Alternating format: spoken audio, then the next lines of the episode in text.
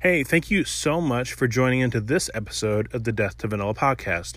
On this episode, we talk to people in the marketing industry and really any other industry where they bring valuable information on how you can help the people that you're marketing for succeed so they get noticed instead of ignored.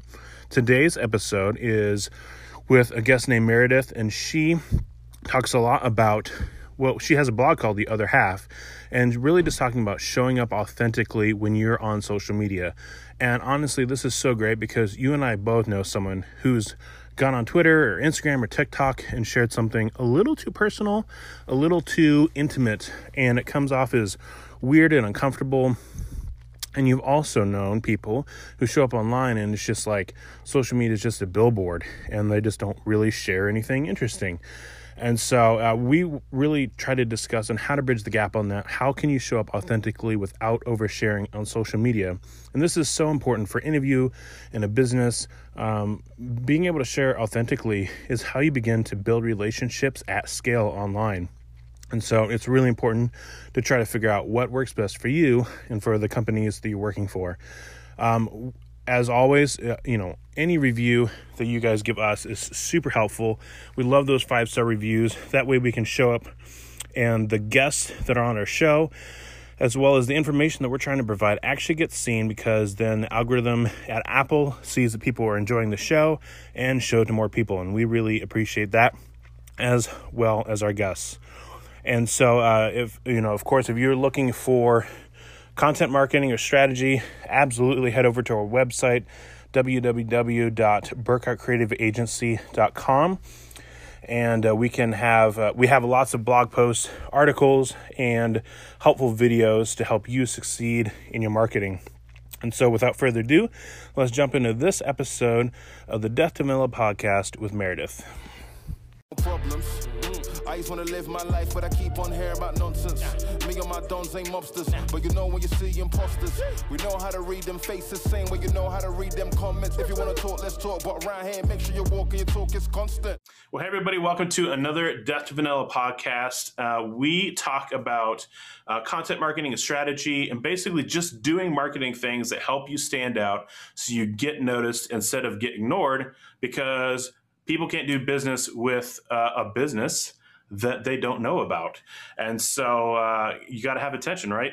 And so I'm super excited because we've been talking a lot about relationship building in the podcast. We talk a lot about doing like bold marketing and doing cool new things. Um, but uh, Meredith Boggs, who's our guest today, is incredible, and she uh, has a podcast. It's, it's a podcast, right? Of the other half, or is it a blog and a podcast? Yeah, it started out as a blog and now it's a podcast as well. So perfect because then you can transcribe the podcast and then you just have more content. Right. It's amazing. um, and so she talks about the other half, which is basically like the the and you can you can deep dive into it, but it's the other half of life that you don't see on social media that is still the very real part of different people's lives. And so I'm excited to talk with her because I think what we'll dive into is a little bit about having authenticity. And I think authenticity is a way to stand out as well. Not everything has to be fireworks shows. Um, you can be you can stand out just by being an authentic voice inside of an industry. So, anyways, so without further ado, Meredith, if you could introduce uh, yourself and just talk a little bit about um, what the other half blog is all about and uh, kind of where your passion started with that.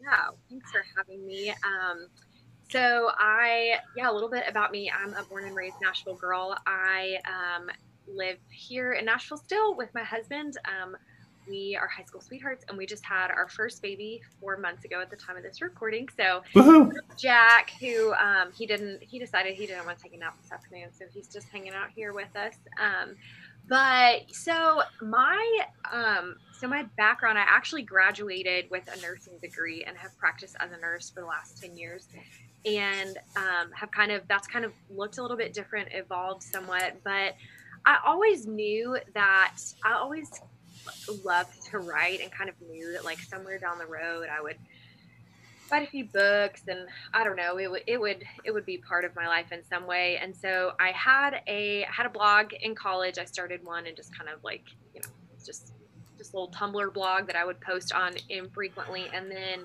probably about six years ago. It was actually while we were living overseas. Um, we were living we were living in China, so literally on the other side of the world. From it was a 14 hour time difference from all of our family back here. So um, and we worked a lot. I mean, we would put in like 60 to 80 hour work weeks. We were working um, for a nonprofit that provided medical and surgical care for orphan children. So we worked a ton, but then when we weren't working, there really wasn't. Um, there wasn't a ton like we couldn't leave the hospital and go wander that far because the kids we took care of were pretty sick. So in my like in my free time, I just took a deep dive. I rebranded, relaunched my blog, um, and just was like, okay, I'm going to do this. I'm going to start pursuing this dream of getting published and um, and really writing more uh, more intentionally. So that was when um, that's kind of when I feel like I really actually started blogging was about six years ago, and then the podcast. Yeah, so the the blog, um, it kind of a lot of what I've I've written a lot about marriage. I've written a lot just about personal growth, faith, um, kind of a, a, lot of different topics, but. I, th- I would say that the like the underpinning of it all is trying to highlight just just talk about the other half of life that doesn't make the highlight reel. Mm-hmm. With the, you know, with with social media, people that remember life before it, it was just kind of like you just lived your life, and now that there's social media, there's such a different.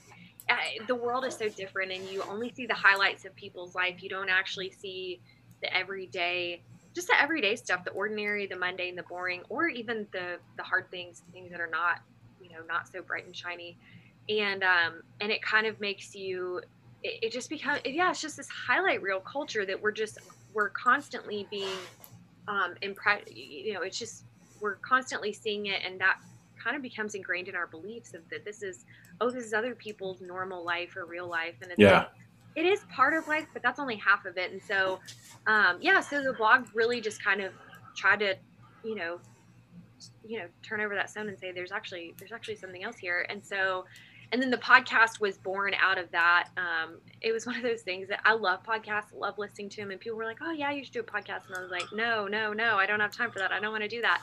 And then finally, my husband was like, "We should do it together," and I was like, "Fine, but you have to do all the work." And so he was good. He was good. so we uh, we launched the Other Half podcast a couple years back, and we co-host that together. He is my husband Justin. He is an entrepreneur. Um, and he is also uh, trained in the enneagram. So we we talk a lot about the enneagram on the podcast and um, a lot about relationships marriage entrepreneurship but yeah just kind of kind of talking about that other other half that doesn't always you know make the highlight reel. So um, yeah so that's kind of that's kind of the backstory on that and um, just kind of what that's all about. Cool. I just realized that in all the times of talking, um, I don't know what number you are, and so I just want to make a little guess. Oh yeah. You a one.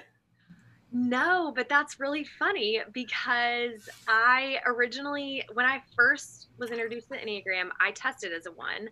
Um, mm. And I think that I have a lot of one one characteristics. Um, my older sister is a one.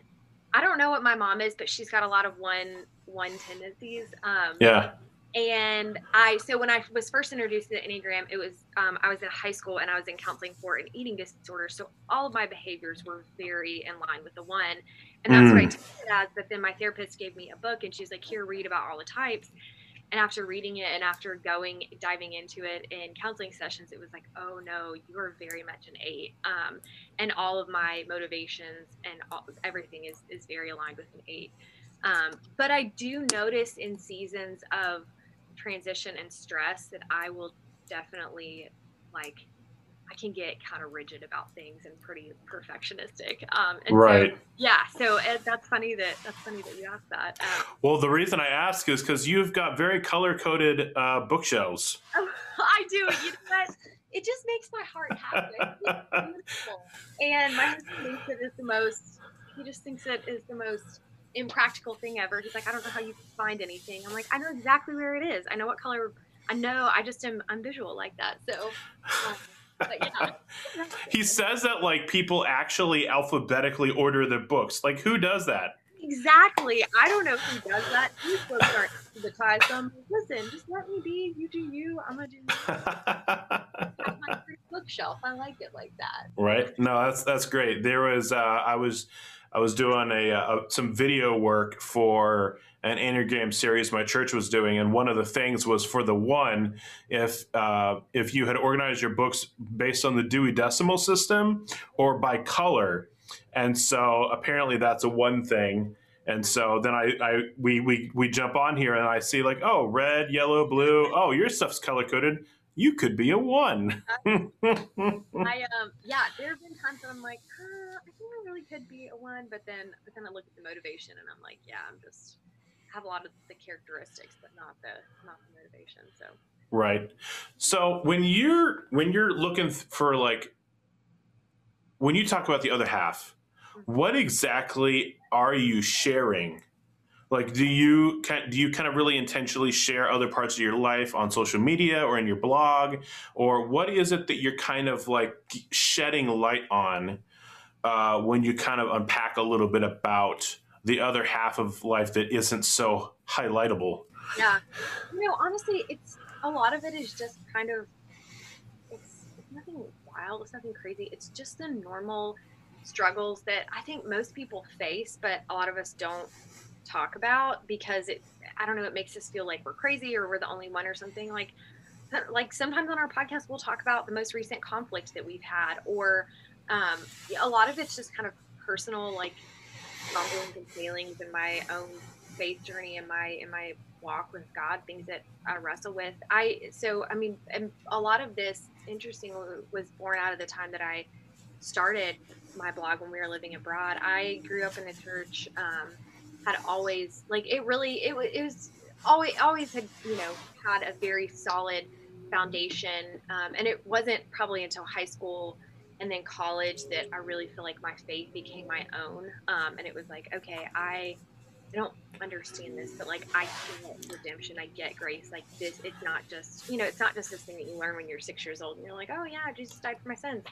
And so, um, but then but then when we were living abroad it, it became it was like being confronted for the first time of like there's a lot of really horrible awful things in this world suffering of children that I, it is really hard to reconcile this with a god that is sovereign and a god that's good and so mm. a lot of that i feel like is this stuff that that like you're if you walk if you walk with the lord long enough you're gonna wrestle with him about that um and but uh, but it's not i think i think some people it's, it's i think there's just some circles um, the church being one of them that that's not always it's not really okay to talk about that in some mm. sense i think we're getting a lot better at it but that's the kind of stuff that that yeah that i kind of originally started talking about and that we you know we just continued the conversation of it's okay to it's okay to really not know how you feel about this or what you think or it's okay to it's okay to wander and it's okay to ask questions and um and, and then you know I, I tell people a little bit another part of our faith journey coming out of that we moved back from china and then pretty quickly we so we came back um, and then the church that we had been a part of that we had grown up going to they were launching a new um, a new campus so we jumped on board for that because we kind of we had just gotten back from a year overseas and the, our church that we grew up going to was kind of big. It was hard to get connected, kind of reconnected, I guess. And so we're like, okay, this might be a really good way to plan a church more in the area of the city that we were living in. Um, really dive into that. And if anyone has ever been a part of a church plant, it is not for the faint of heart, and you um, you do everything. Yeah. And, um, and it was. I mean, we were coming off of a season of just being completely poured out overseas, and then jump into church planting, and so it was a wild ride so whatever you have left, let's pour that out too. take all of it. So a couple years into that, we just were. I think we were just at a pretty. We were at a pretty bad and burnout place, and we just kind of mm-hmm. we need to step back. But we both went away for a week I did some pretty intensive individual counseling um, with a place called Onsite here in Tennessee.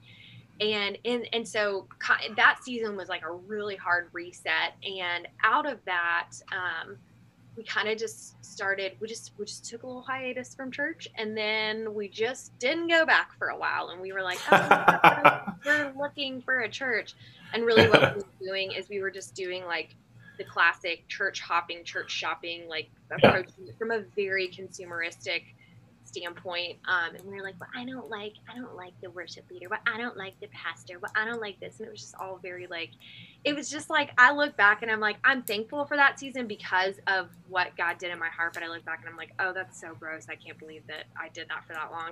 And so anyways but that was a couple years that we just yeah we just kind of like weren't we were not connected we weren't plugged in we just were not um, and honestly we were pretty i would say I I'll speak for myself, but um, just pretty stagnant in in my faith, really. Um, but also, but also realizing at the time, it's like gotta know that you're gracious and you're kind, and you are you're you're you're not.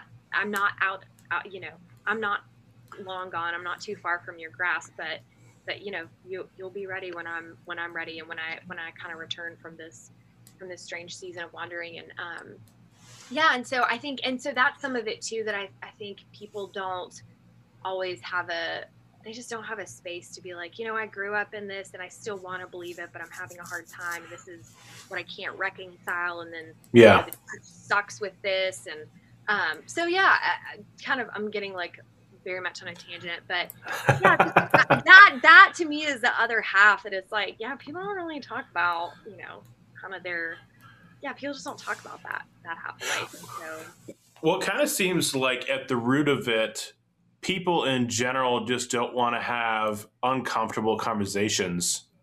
Because I mean, that's really what it is. Like, if you know, because we can kind of talk a little bit about you know being authentic on social media, but the reality is we kind of have to be authentic in person first. and so, um, you know, like you said, you know, if you're having doubts or questions about something, whether it's your faith or whether it's your marriage or whether it's your purpose in life or whatever else, um, sometimes those honest, you know, it's like when people are like, "Hey, how you doing?" They don't want a real answer. No. Um, they want to hear that you're good yeah. and you're busy. Yeah. And if you add too much more to it than that, like it, they're probably not, they're not going to ask again. Yeah. And so uh, I feel like that authenticity if that's something that people are wanting to start begin pursuing on their social medias like that's something they actually have to be pursuing in real life offline first yeah. which is just it's just hard like they're they're the uncomfortable uncomfortable conversations are uncomfortable believe it or not and so it's hard and yeah like you said it they happen they happen offline they happen in real life and that's why um I'm so passionate about I love social media, but get off of it and go go make real friends, get in real community. Um, I my husband every Thursday night he hosts a poker night. Every other Thursday night I host a wine night, and I I post on my Instagram. I'm like, hey, come to my house. This time. But for me, that's part of like let's get offline and let's actually get in person together because I think mm-hmm. it's really easy to kind of feel like this counterfeit connection like you're like you're connected to a lot of people but it's like no we're actually not we're just like scrolling by double tapping liking this liking that but there's really no there's no connection there's no community in it there's no there's no authenticity and there's no accountability there and so um, mm. yeah it's just i think i think social media for all of the great things it's brought it's also given us this sort of counterfeit connection that we think that we're connected with people but we're actually just kind of looking at each other's lives passing by and not actually interacting. Right. So, why is it, do you think that is that people struggle with that so much, with that deeper connection? I think, well, first of all, because I think it's, I think it's uncomfortable. And then I think too, with the emergence of social media, it's just easier to it's just easier to stay behind that. I've talked to so many people in from you know throughout 2020 which was a wild year for everyone. And and now that everyone's kind of emerging from that and things are opening back up people are so hungry for connection and community but realizing that it takes a lot of effort. And i wonder what your experience is with this as a five um, as an eight i have a ton of energy but i'm also pretty introverted. And so i have to i have to put things on my calendar with people to mm. house and to go be intentional. I have to, yeah, you know, rather than just being like, oh yeah, let's hang out sometime, and then five years later, it's like, oh yep, still haven't hung out with that person. I have to actually text them and be like, hey, can you go to coffee on this day at this time, or let's get together you know, and do this on this day. Um, and it's it's simple, but it is it's it's hard. I don't know. I don't yeah. know. What, and you know, and I don't. I don't ever want to say like I don't ever want people to think like the. I'm. I mean, it's easy by saying it's simple, because some of the simplest things that I do are the hardest. Like sitting my butt in the chair at five o'clock in the morning to get my you know to write my chapters it's very simple but it it doesn't mean that it's easy um, true i think connection and community building that it's it's pretty simple um, but it's not easy and i think a lot of it i know that, and this is so silly because i do this all the time but i'm like oh this person's probably busy. The fact of the matter is they're probably not. It's like last year in 2020 what were we all doing? We were all sitting in our houses and i know that you know people are so people are so zoom fatigued out that they're like I, I can't do any more facetime happy hours. I can't do any more zoom. I get that um, but you know we're at a place now that it's like pick up the phone call somebody go go on a walk with them meet them for coffee meet them for lunch meet them for drinks or something um, and you know or you know for me like get out of bed and go to church on Sunday mornings. It's like now that everything went virtual and you still have that option, it's like, oh, I'll just sleep in. But there's something about going and being at church with physically being in a space with other people that yeah good for us, so good for our mental health, so good for our physical health. Um, and I don't know, I, I I think it's just it's it's hard because you um what what you what you risk is that you showed up and if you don't get that connection that you are longing for and that you're seeking it almost it's more painful than just than just kind of not showing up at all and not even giving yourself it's kind of like this self-sabotage situation that mm-hmm. you know if i if i don't show up then i, I won't you know get hurt or i won't you know feel left out or anything um, but yeah it's just yeah it can be it can be a, a dark spiral that gets bad real fast well, the, I think the irony is is that we have so many more ways of connecting with people, and it just doesn't seem to work that way.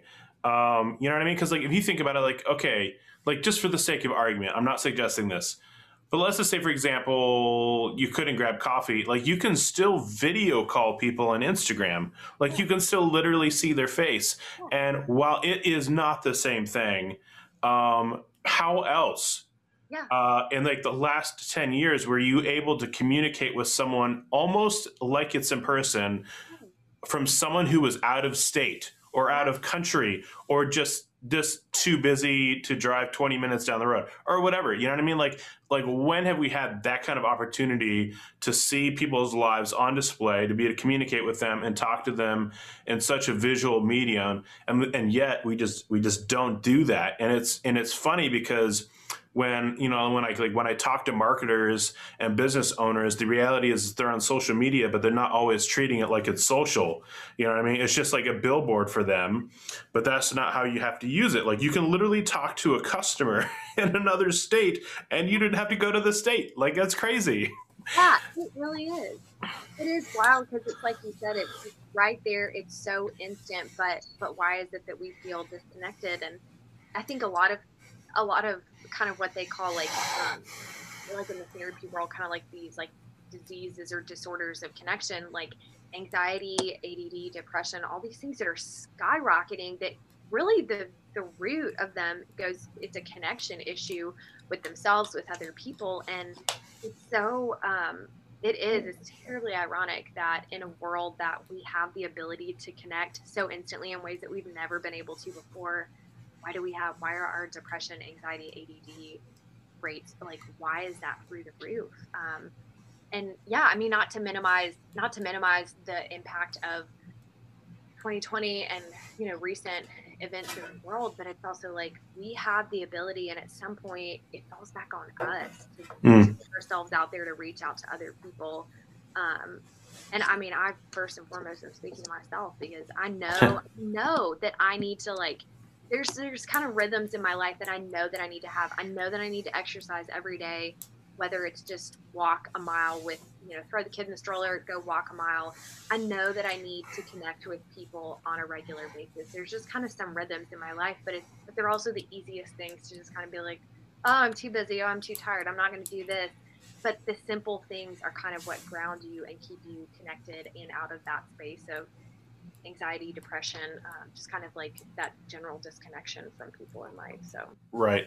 Well, I think on both a personal and a professional level, and I'd love to hear your thoughts on this, is you almost have to go to this place where you have to like schedule this kind of stuff. Like I, I'm, I'm historically terrible at connecting with people who I genuinely like and genuinely enjoy talking to, but because they're not in my circle of activity, I literally just don't ever talk to them. And it's not on purpose, it's not personal. Uh, it's just because of the fact that they're not, you know, at the church where I'm going, or they're not where I'm working, or they're not at the coffee shop. Like I'm just not going to talk to them, and uh, uh, there's no way to maintain a relationship. And I think even on the business end of things, it's like okay, like I'm a business, you know, and I'm sure you feel this way too because you have a you have a business as well that can be uh, broadcast online. Is like you kind of think that you're going to go on Instagram and have all these great conversations with people, but then you don't.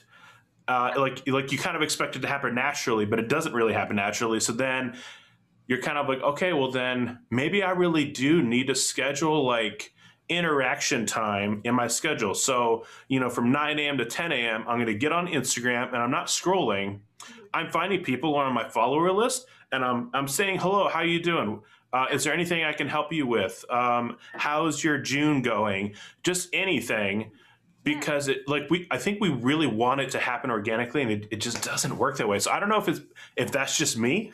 I somehow doubt it. But I love to hear like what you've done when when like you like have you intentionally tried to reach out more especially with your building your business? Or you know have you had to schedule it? Like how have you managed that? Because that's a real that's a tough one. Yeah. Yes um it is gosh yeah. And and you know kind of what you're saying is like it's so convicting to me too because there's people like that in my life that like friends that i've had for 20 years now that it's like I love them and they live, you know, they live 20 minutes on the other side of town, but I have not seen them or talked to them in longer than I would like to admit. And it's really embarrassing. Yeah. Like, you don't go to my church. I don't run into you at the grocery store down the street, you know? And so, um, for me, again, like it's simple, but that doesn't mean that it's easy for me. I, um, I, a lot of what I have done recently, and I'm trying to, I'm trying to, I'm on a, I'm on a campaign to bring this back just talking people. people get so weirded out like they just won't answer their phone anymore if you call it's like send a text message but don't like no i'm not gonna like answer the phone and so it's funny um but one of my friends kelsey she just recently moved back to nashville um, from colorado but we actually met through we met through instagram um, this was like five or six years ago um, when we were both kind of initially starting our blogs and met we got coffee in real life and then she moved to colorado quickly pretty soon after but we stayed friends talked on the phone i mean probably every other week for the last five years and um, oh wow. moved back yeah and so she was one of those friends but she was the only friend that i had that i would talk to on the phone and it was kind of like well how else are we going to talk if we you know we don't talk on the phone but um yeah i'm on a campaign to bring this back because i um i've just found that it, it's that's a that's an easy way to connect with people. I can call someone. I've got a 15 minute drive to work. I'll call you on my way home. Check in. Yeah. going. Um, it doesn't have to be anything. Um, it doesn't have to be anything crazy and crazy. And this, I was talking to my husband about this the other day, and I was like, I'm kind of embarrassed that I'm making this correlation, but you'll, I think you might appreciate it because you're in the marketing space.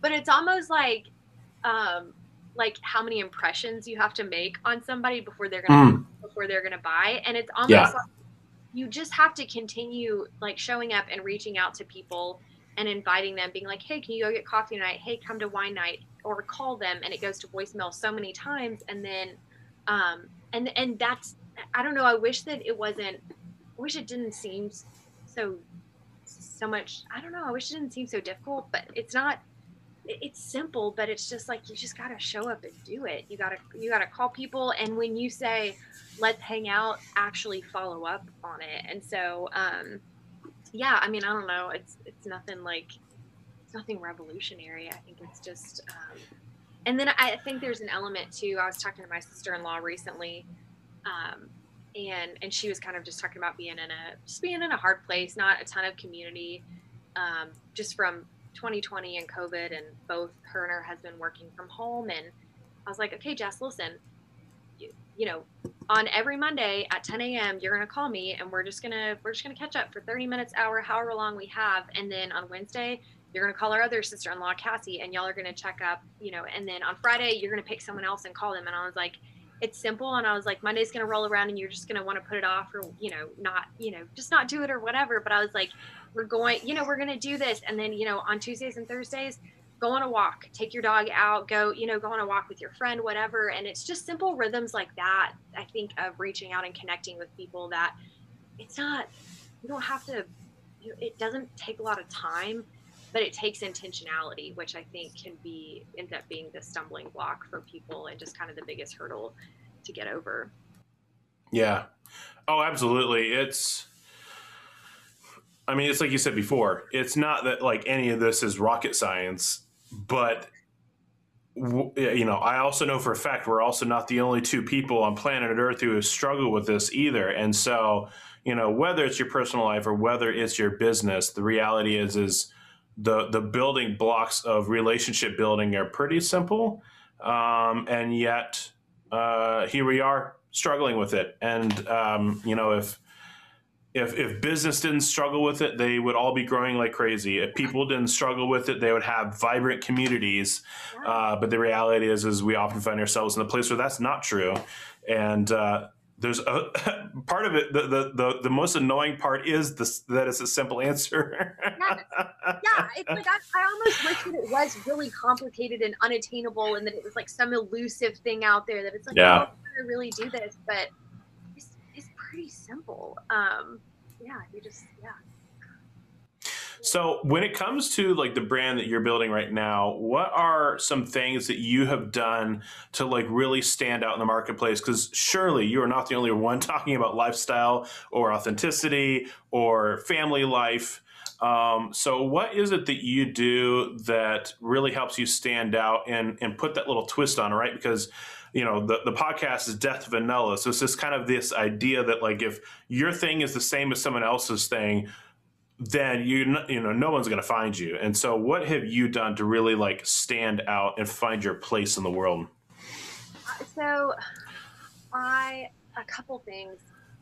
First, I would say, well, I, hope this is true. I hope I'm not like falsely elevating myself, but I, um, my love and my passion is writing. Um, and so, you know, I have a podcast. I, you know, do you know post on social media, but what I love the most is writing, and I hope that I can write a hundred books before I die. Um, and so Dang. for me, it's kind of, you know, I've dabbled a little bit over the years. I've done some blog collaborations, I've done social media campaigns, and like, and sometimes it's like, okay, that's what pays, you know, that's what pays the bills, that's what pays for this, and and there is a place for that, but part of part of it for me too, I think, is just keeping my eye on the prize of like I no I, I want to write books. That's what I'm that's what I'm good at. That's what I'm passionate about.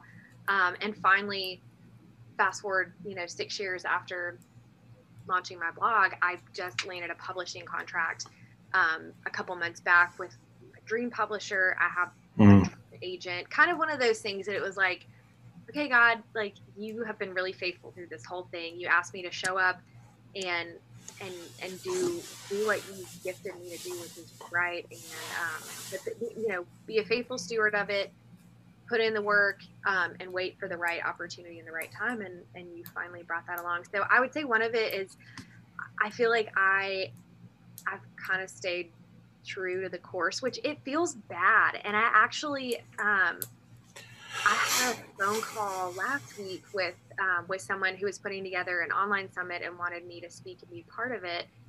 And um, and you know everyone that kind of participates in it, you know they'll they'll have their own little thirty minute snippet, and then they'll have their way that you can get on their email list and you know put them through your marketing campaign, onboard them as a client, whatever. And I was just like, listen, I don't I, I speak and I, I do workshops, but I was like, my, I'm working on a book right now and that's my bread and butter. And I'm not trying to, you know, I, I you know, it's hard because you see the value and it's like, oh yeah, like, you know, engaged people that, you know, would be that you to get on your email list. That's, that's, that's important. But at the same time, it's also like, just having to remind yourself that it's like you can't say yes to everything and so say yes to um, just say yes to the things that actually are gonna are gonna i don't know because kind of like we talked about it's like in the entrepreneur world you can spread yourself so thin and be good at a lot of things but not really but not great at one thing. And so um, yeah just just trying to i think that's one thing i, I would hope that set me apart is that my my focus and my love and i think my gifting is in writing and it's not in podcasting or having a youtube channel or all these other things um, even though sometimes they go along um, and then i think the other thing too is um, in this world kind of in this world of authenticity and this is where it gets kind of strange with social media um, there's a lot of there's a lot of i think kind of false vulnerability and authenticity that you see out there. And i i don't say false in the sense that people are meaning to be deceptive or malicious or anything but i think that vulnerability and authenticity first happens in community and, in connection. And i think you know that can be within your marriage that can be within your family within a small group of people your friends your neighbors um, kind of the people that you do life with. Yeah. And, and it's easy to kind of like we were just talking about it's really easy to have this kind of counterfeit connection Hmm. you haven't actually shown up authentically or shown up vulnerably in your life but you're trying to do it on social media and so it's coming across as kind of like not i don't know it's not it's not it's not the real thing um, because it that's not something i think that supposed to happen on social media it you Right. can there can be a really lovely byproduct from it that you offer that encourages other people. But i think um, for me i'm not the kind of person i don't really post like if i post something that's you know pretty honest and, and a little bit hard it's never it's never real time in the moment. I've i've dealt with whatever. Mm. I've kind of I, I've done the work, whether it you know whether it's with my spouse, whether it's you know sat my butt on the therapist couch and talked through something, um, Yeah. or kind of lived it out and worked it out. I just I don't post a whole lot in real time because to me that's time that it's like I don't need to be turning outward to people that just like like know who I am. I need to turn inward to the people that you know that are holding me accountable to who to who I am and to who I who I want to be and who are gonna encourage me um, and kick my butt at times when I need that. Um, rather than yeah, because I because I think social media it's such a funny world. I mean, it can be it's brutal. Like people are awful, but it's also the place that you can just go there and get away with just feeling good about yourself and feeling like you're doing fine and you don't need to do any kind of personal work or you don't have any you know it's it's one of those places that you can kind Right. of you can kind of you can slide by in life and um and kind of get off the hook for maybe some some places that you need to do some work but um Right. but yeah so i would hope that that those are things that set me apart um just that i would hope that my authenticity you can take from a place of having processed and having done the work offline before putting it online and then um, Right. and then just kind of like keeping my eye on the on one thing which is i'm a writer and that's what i want to be good at that's what i love doing um so yeah Well, you're much nicer than I am because I actually do feel like some people are purposely being a crappy people uh, online. And uh, but part of that is because like and and I don't mean like bad as a person. Yeah. Um, what I mean is they're using authenticity as a tactic yeah rather than being authentic. Yeah. And so it's like you and and it feels you can kind of tell and I don't know how but like you go on there I, I think it's because and, and you and I talked about this in our uh, getting acquainted call where it's like they share something that's like a little not appropriate to be shared online and so then you're like okay so then did you just read a post about authenticity and then decide to share something horribly personal yeah um, because you're looking for a reaction. yes yes You know what I mean? yeah It's like, um, factor kind of yes, like oh i don't know that that was totally appropriate or necessary or Yeah, yeah, I I agree. It, it's it's a it's a strange world. It's like with all the all the great things that social media has given us, it's also opened up this platform for people to just really I, I feel like on some level inappropriately share. It's like that's yeah need to be broadcasted to the whole world. You can talk about that within your circle of people, but maybe not. Maybe not. Well, I think the the the tactic, if you will, that you shared, I think is genius, which is you don't share it in real time, you share it in retrospect. Um, because there's a difference between um, there's how, how, do I say this? There's a difference between uh, sharing something and being honest about how hard it really was, and sharing something in a moment of hurt. Yeah. Because usually, I mean, like, let's be honest. I mean, just with our interactions with other human beings, like in family or friends, when you're hurt, you usually say something in a way that you didn't really intend right? Whether it was hurtful for the other person or you accused someone or you said something a little too far about like yourself, like too personal or what have you, that ends up like you end up apologizing for something at some point when you start talking out of hurt as opposed to retrospect. And so I think that's so wise what you were talking about, which is like have a moment to let it sit, work through it, whether it's with someone else, like you said, with a therapist, or whether it's something where you just need to like cool off and I think that's where that that ends up becoming like really uncool is where you get those people and I and I see this a lot on Twitter actually because of the fact it's text based. We're like, you would not believe the thing that I just saw, and they're just a, they're just so mad and heated, and they just kind of come across as like a negative Nancy because at the end of the day, they're just kind of like getting heated and sharing, and it comes across as like out of control and uh, unnecessary and abrasive, all of which things that as a company you wouldn't want to be known for, and personally probably don't want to be known for either. So taking that time. So I love what you said about that, just being wise and taking time to like settle down, process, have some retrospect, and then be brave enough to share how uh, it actually was. Yeah, well, and kind of like you said, you know, sharing things like in the moment when you're hurt. I, I think about it in the sense that it's like I get really frustrated with my husband, I it's like it's anger, it's frustration, it's emotion in that moment. But if I can like if I can even just shut my mouth for five minutes and like take a deep breath and it's like, okay, I can actually come back to him and say, you know, what I'm really feeling is I'm really feeling sad or I'm feeling scared or you know I'm feeling whatever way rather than just reacting out of this emotion. And and when it's in retrospect it's more it's more thoughtful and it's actually more I think it's more accurate. Um yeah.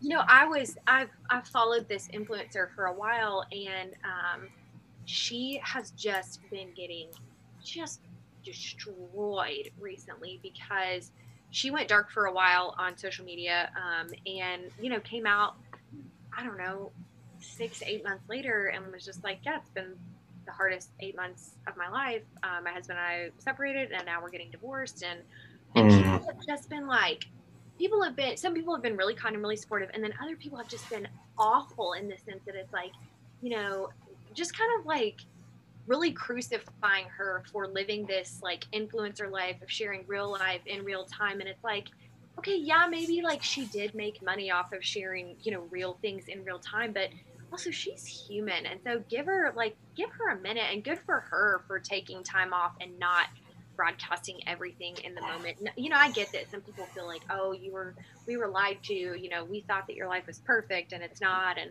um but you there's I mean like I know it's hilarious. It's like okay, yeah. y'all obviously you you know look at your own life. Um, but but yeah, I don't know. I think I just it's it, social media has again not to like beat a dead horse. It's given us so many great things, but that's one yeah. things that people can lose perspective on and you know, it's like actually maybe we need to get offline and process things, walk through things and then come back and in retrospect, whether retrospect is two days later, two weeks, two years later, whatever it is, um, come to it because then we're we're it comes from a more metered, thoughtful um, a more grounded way rather than just kind of inflamed in the moment of hurt or emotion. Right. So, yeah. How else, like, what other, like, I call these things tactical things of like, oh, like I'm going to wait X amount of time before I say something. What other things do you think people should do uh, that you've done or you've heard of people do that um, really help someone be authentic online, whether it's a brand or a personal brand or a, just a human being in general? Um, what are some ways that you can share authentically in in, in, a, in a in a good way? Uh, I think in the personal space, I'm a huge advocate for um, for counseling, and I, don't think I mean you have to go to like some crazy like week long intensive thing. Like you could just see a therapist for a couple months, you know, in a season of life. But I think that we all have we have so many life experiences, and so many people have had traumatic experiences that it's just helpful to have someone unpack those with you and that can help you show up in a more authentic way. Mm.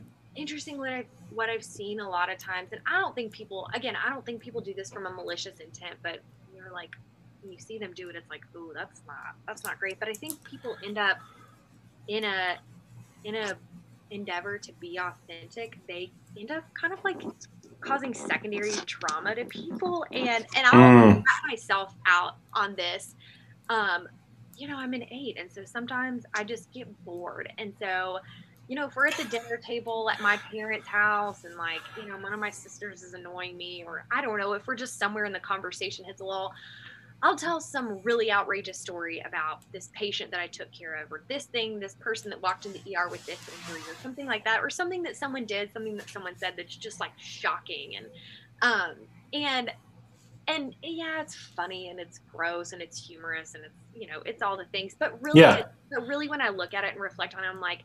I said that I shouldn't have told that story then, or I said that that was more of my deal. Like I should not have, I should not have done that in that moment. And I think a lot of times people can unintentionally it, it's not it's not a social media is not a space to unpack your trauma. It's not a it's not a it's not a yeah. good sounding board. it's you so true. it's like go it's like go spend some time in prayer go spend some time with the lord go see a good therapist go like get get in real community.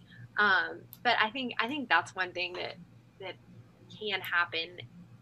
People mean well to like share an experience that other people have been through, but it kind of like secondarily causes trauma to people. Um, like I saw someone, it made me really sad. I saw this mom. She made a, she was, she posted about SIDS because she had a, this is, this has been like five years ago now, but she had a, her seven month old died um, of SIDS. Mm. And like horrible, tragic.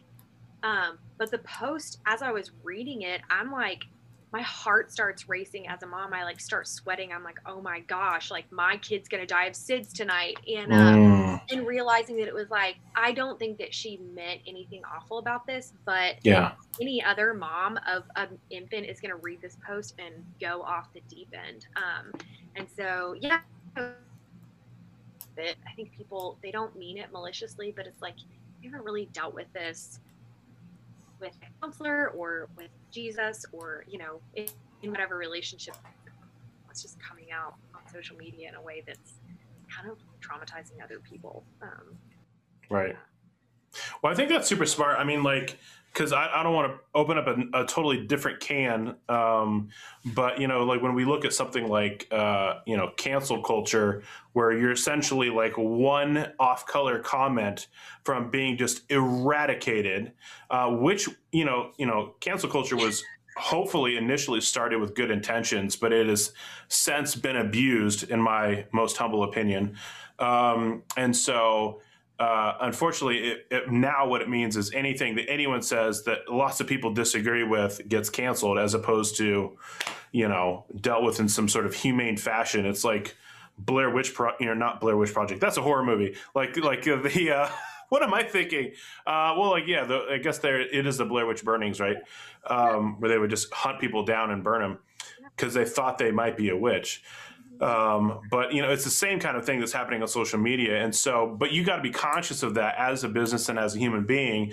And, um, you know, so taking some time to not like you said, process your your trauma online and things of that nature because you are putting yourself at risk uh, of creating situations. Um, you know, and just being thoughtful of the other people too. Like you said, I'm there's. I would find it hard to imagine that the lady wrote that post with the intention at any level or even thought that that was possible. And you certainly can't think through every outcome, right? It's like when you give your kid a name, you don't know how what what names the other kids are going to make fun of them with. Like you can't think of all of them. Kids are more creative, especially when they want to hurt other kids.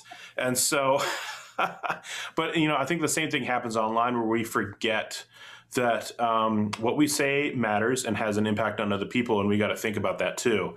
Um, and uh, you know, obviously, you you can almost get yourself in a space where you can't say anything because something is going to offend someone or hurt someone or trigger them, and, and I don't want to belittle that at all. Um, but like you said, that post made you freak out.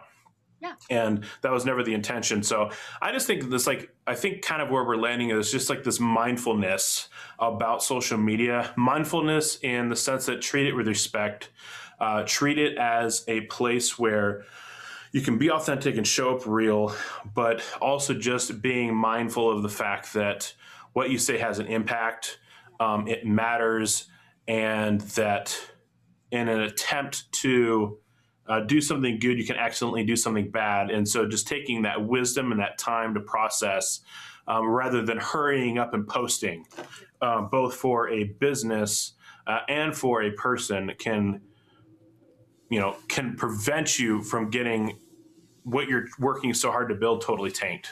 Mm-hmm. Yeah. Well, and like you said with cancel culture, yeah, I think it, I think it probably started out with good intention, but it's it's gone off the rails. And I think on some level too, we would all do well to be a little bit more gracious towards people with the mm-hmm. things they say. And now there are some things that are completely obscene, and it's like, okay, that's just that's just there's a there's a right and wrong component, but then there's some of it that it's like someone's opinion. Like let them let them have their opinion.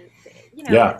let them have free speech. Um, but you, but you know, I think that there's, I think in general, it's really sad to me. Um, there was a couple really specific things that I that happened in 2020 that I remember seeing people, you know, kind of in the online space post something that was insensitive. It wasn't like mm.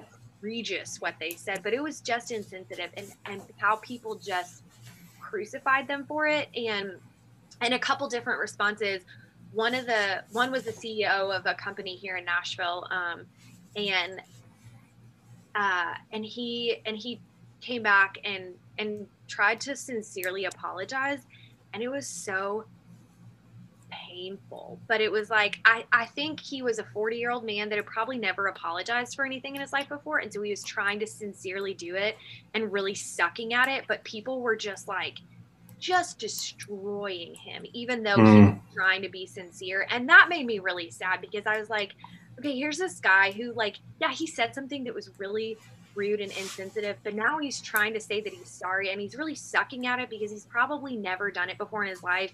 And I who knows how he grew up? Who knows like, you know, yeah. his mentors in business have been. Maybe he's just never had it modeled for him, but rather than just like completely canceling him and just like ruining his reputation and his business, like maybe say like, hey, you know what? Let's give you some skills, some tools on like how to sincerely apologize and maybe how to be more thoughtful and tactful in the future with what you post instead of just like canceling you completely.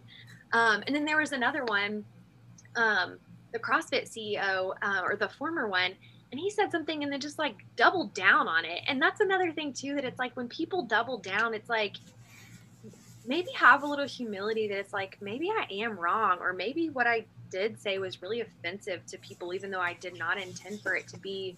Right. Um, but I think also as an audience too, we could be a little bit more gracious with people that like everyone's a work in everyone's a work in progress and it and cancel culture is a little bit scary these days in the sense that it's like you know these college kids are posting things online and like I mean, I would have posted stupid things online when I was 18 too if I had Instagram when I was in college, but it's like you know they're not getting jobs when they graduate because it's like this one time this one kid tweeted this one thing and yeah forever and always like they're not going to get a job at this company and this corporation whatever and so i think that there's a lot of space for us to have grace and and understanding that people grow and change and that people they say they say stupid ignorant things um, maybe they know better maybe they don't um, hmm. but yeah i don't know i think there could be a lot more a lot more kindness and compassion for people in the cancel culture world because we've all done really stupid things. Some of them have just been more public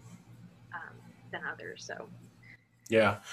Well yeah, I think uh, I think you're onto something there. I think just in general, like I, I guess a thing that I just keep coming back to when we have this conversation is just make sure that you're modeling whatever you want to have happen online in real life.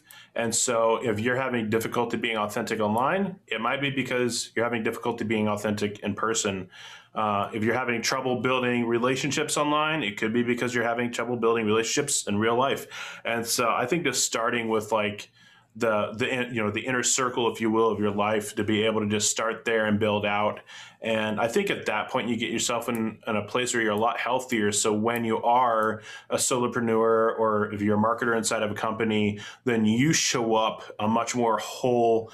Um, healthy person in which case the work that you do ends up becoming better as well and and let's be honest you know you know business is based almost entirely on relationships. And so you being a healthy whole good person uh, that's got good relationships is only going to be a benefit. Yeah. it may not help you figure out how to run the most optimized facebook ad but at the end of the day yeah. um, that's only one of many many strategies to build and grow and stand out. So yeah just keeping that in mind. That's that's my takeaway at least from what you've shared today. So i appreciate that so cool. Well, hey, well, thank you so much for being on the show. Really, really appreciate it. We're wrapping up on time here, and so if you could just give uh, people on uh, online just a little shout out to where they can find you. Obviously, we'll have uh, stuff in the show notes, comments, or whatnot uh, as far as social media and handles and stuff like that of where you want people to find you. But yeah, just give a little shout out where people can find you and what they can learn about you. Yeah, I am on Instagram at Meredith W. Boggs, and then my website is meredithwboggs.com. Um, if you're a Facebook person, it's linked on my website. Um, we can connect there as well. So, yeah, that's that's where I'm at. That's where you can find me. And um, thank you so much for having me today. Awesome. Well, it was my pleasure. So, thank you for being on. Wanna cause no problems. Mm. I just wanna live my life, but I keep on hearing about nonsense. Me and my dons ain't mobsters, but you know when you see imposters. We know how to read them faces, same way you know how to read them comments. If you wanna talk, let's talk, but around here, make sure you walk and your talk is constant. Thank you so much for watching this episode of the Death to Vanilla podcast. Now, if you made it this far, I'm guessing you probably heard something that was inspiring or helpful, and we would love to hear about it. So if you could drop that information in the comments or shoot me an email, Stephen at burkhartcreativeagency.com, that would go a long way to helping us choose guests and create content that really bring you value. Now, Instagram is my favorite social media platform, but I'm sure you have yours, and so we encourage you to find us on your favorite platform so that you have a chance to learn more about marketing that can help you out. Now, they say a rising tide rises all boats. So we ask that you would like, subscribe, and follow us so that way the traffic that we get to our channel helps all the guests that have been on. Our traffic is their traffic and that helps everybody out and it's super easy to do. So if you could rate us, like us, add us, follow us, whatever you need to do to help us out, that would go a long way. So we appreciate you and hope to catch you on the next episode of the Death to Vanilla podcast.